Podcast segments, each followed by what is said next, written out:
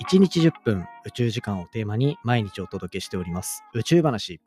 今回は星も人間も若い方が活発。そんなお話をしていきたいと思います。1400万1400光年先にある生まれたばかりの星。生まれたばかりの星が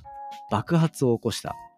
その爆発の規模はなんと太陽の最大規模の2000倍ものエネルギーを見せている。そんなシンプルな観測だけど宇宙の真理に一歩近づける面白い研究紹介していきますのでぜひ最後までお付き合いください。Three, two, one, ignition. Japan. 佐々木亮の宇宙話2023年12月6日始まりました佐々木亮の宇宙話このチャンネルでは1日10分宇宙時間をテーマに天文学で博士号を取得した専門家の亮が毎日最新の宇宙トピックをお届けしております。本日でエピソードが1153話目を迎えるというところで今は絶賛フレア特集です。まあ太陽だったり普通の恒星だったりいろんなとこで起こる爆発現象これをまあ総称してフレアって呼んでるんですけどこのフレアに関する研究をどんどん紹介していく。そんな特集をやってますね。で、前回は宇宙飛行士だったり、飛行機の乗客が太陽フレアによって影響を受ける被爆に関するお話だったり、その前は太陽フレアによって起きうる宇宙災害っていうのの被害額のお話させていただきました。まあそんな感じで結構こう身近なところの問題が出てくるのも太陽フレアというかフレア関連のお話に近いところになってくるかなと思っているのでぜひですねこの辺りは楽しんで聞いていただけたら嬉しいなと思っております。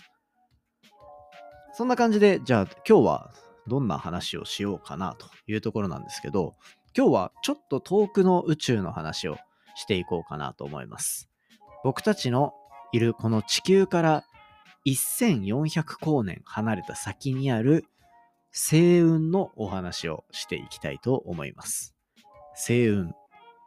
なぜそんなところを見るのかっていうと、今回お話しするのは、こう、太陽の話ではなくて、太陽になる前のめちゃめちゃ若い星。そういったところのお話ですね。皆さんにクイズですね。クイズ。星が最も活発に動くときっていつかわかりますかっていう。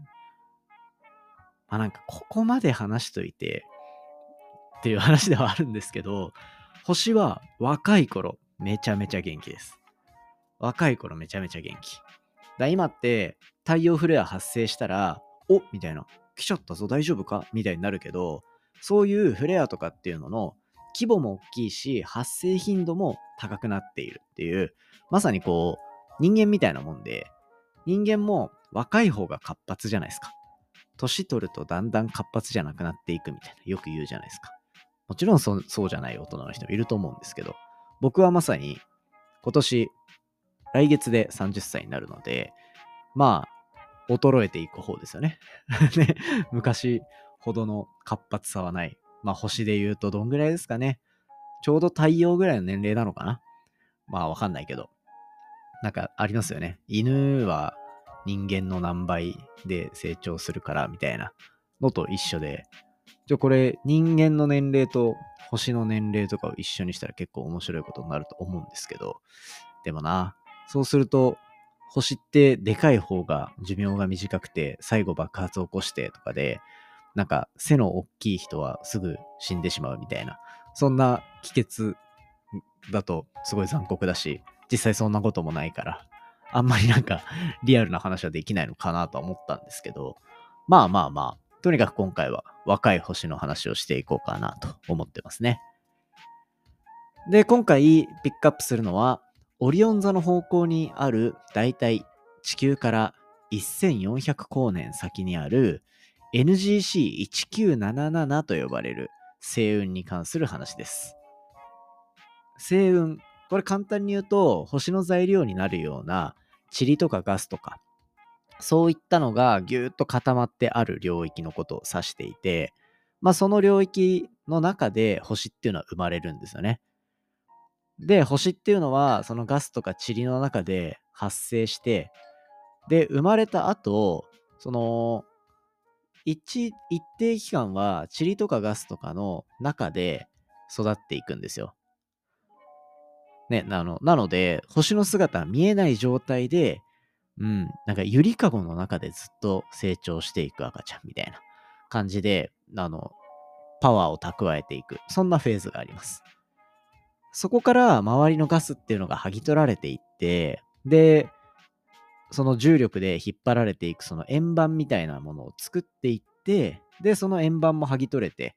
で、えっ、と、円盤の中の一部のところで惑星ができて、で、その惑星が地球みたいなのになる、みたいな、そういう進化を迎えていくんですよね。で、そんな中で、まあ、若い星の方が活発に動くよっていう話があると。で、じゃあ、その雲の中で隠れている星たちって見えるのか？まあ、そういう話になってくるんですけど、これ光の種類によっては見える。で、特に今回観測したのは、僕がずっと専門でやっていた X 線天文学っていうとこで見える X 線の描写ですね。になっています。中の、真ん中の星っていうのはもう核融合をスタートさせていて、非常に高温になっていると。で非常に高温にもなってるし、その星として生まれたから光を放つ。その放った光で、周りのガスとかもめちゃめちゃ熱している状態。そういうところになってるから、実際 X 線で見ても、あの、星自体の姿は見えないけど、輝いて見える。そんな天体になってるんですよ。で、そんな生まれたばかりの天体、人間と一緒で若い頃の方が活発であるっていう話したと思います。で、そこから今回観測していたらフレアを発見したと。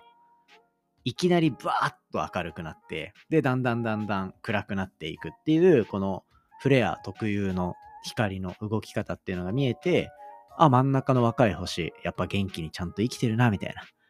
爆発してるな、っていうところが明らかになったというところですね。太陽フレアもそうだし、恒星フレアもそうだし、予測って結構難しくて、構こう予測不可能だっていうふうに言われているんですよ。まあ、もしかしたらこれからどんどん予測できるようにもなってくると思うし、それこそね、太陽とかだと、黒点とか細かい情報が見れるから、比較的 AI を使うと予想しやすくはあるんですけど、まあなかなか発生条件が、こう、複雑だというような状況だったりもします。まあそんな中で、たまたま観測していたら発見できたっていうタイプのフレアで今回は。で、えっと、明るさがだいたい3時間20分ほど続いたというところで、で、これ、太陽で観測された最も巨大なフレアに対して、だいたい2000倍ぐらいの強さだと言われてます。2000倍。それこそ、なんだろうな、2個前とかに話した地球の文明を破壊してしまうかもしれないっていうレベルのフレア。そのフレアの規模の2000倍って感じですね。もう、地球終わりですよね。もし地あの太陽がそんな大きさの爆発を起こしたら。まあそんなフレアが見つかったと。で、まあ、結局、まあ、初期の方が、初期のこの原始星って呼ばれるような星の状態の方が、やっぱり活発な磁気活動をしていて、それによってフレアが発生している。で、えっと、今回発見された星っていうのは、本当に生まれたばっかで、本当に生まれたばっかだけど、より X 線の、というか、フレアを起こすような、その活動性が活発であるという観測的な証拠を得られたっていうのは、かなり面白いポイントになってきてるかなというところですね。で、これ、まあ、フレアが起こる。で、光の強さが増していく。で、エネルギーを放出するから、そのエネルギーを、例えば、この星だったら周りをくるんでいるガスとかにね、与えていくってなると、そのガスに対してまたちょっと影響を与えると。そうすると、まあきっと45億年前の太陽も同じような状態で、で、そのガスに対していろんな爆発とかで、こうエネルギーのインプットがあって、それによってその後の惑星、太陽系の惑星を作っていくっていうようなステップに何かしら影響を与えたんじゃないかというところも考えられていて、まあこういうとにかく若い星からのフレアっていうのをこれからどんどん集めていくことによってですね、太陽の歴史っていうのにも最終的にはフィードバックしていけるような形になっていくんじゃないかというところが期待されている。そんな研究結果になっておりました。シンプルな1個の観測結果の話なんだけど、個人的には結構面白い話かなというところと、あと若い星ほど活発だっていう話、意外と知られてないんじゃないかなと思うので、まあそういったところもみんなの頭の中に入れといていただけたら嬉しいなというところで今回の本題は以上にしていきたいと思います。はい、ということで、まあそんな感じで毎日やってるんですけど、みんなからのね、あのコメントとか、あの質問とか、そういうので番組どんどん作っていきたいと思ってるんで、ぜひ、あのコメントお寄せいただけたら嬉しいです。で、今日は12月6日水曜日ということで、水曜日は何の日かというと、僕がもう一つやってるポッドキャストチャンネル、隣のデータ分析屋さんの更新日ですね。毎週水曜日の夜19時、夜7時に最新エピソード公開してます。で、今回のエピソードは結構いろんな人に聞いてもらえるんじゃないかなと思ってて、ポッドキャストで、まあ、データ分析の話してるんですけど、まあ、Spotify とかで聞かれてる夜遊び夜遊びってアーティストいますね。夜遊びがどうやって跳ねたのかっていう、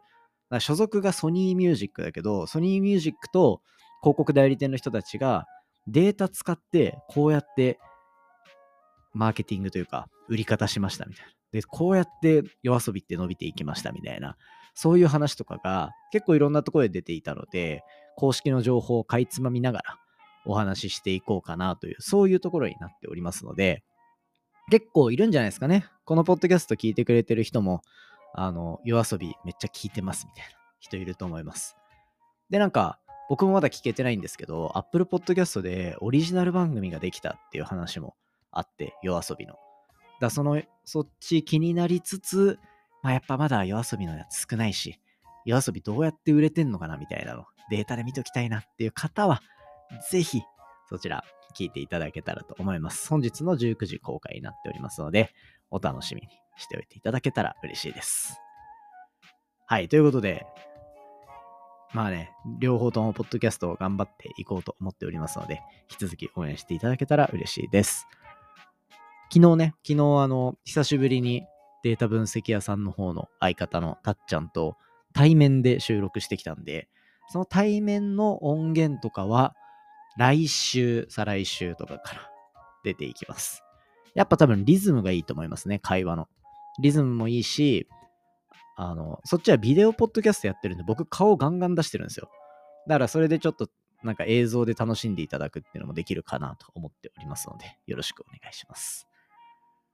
今回の話も面白いなと思ったら、お手元のポッドキャストアプリでフォロー、フォローボタンの近くにある星マーク、こちらからレビューいただけたら嬉しいです。番組の感想や宇宙に関する質問については、Twitter のハッシュタグ宇宙話、または Spotify の Q&A コーナーだったり、概要欄のお便りフォームからじゃんじゃんお寄せください。それではまた明日お会いしましょう。さようなら。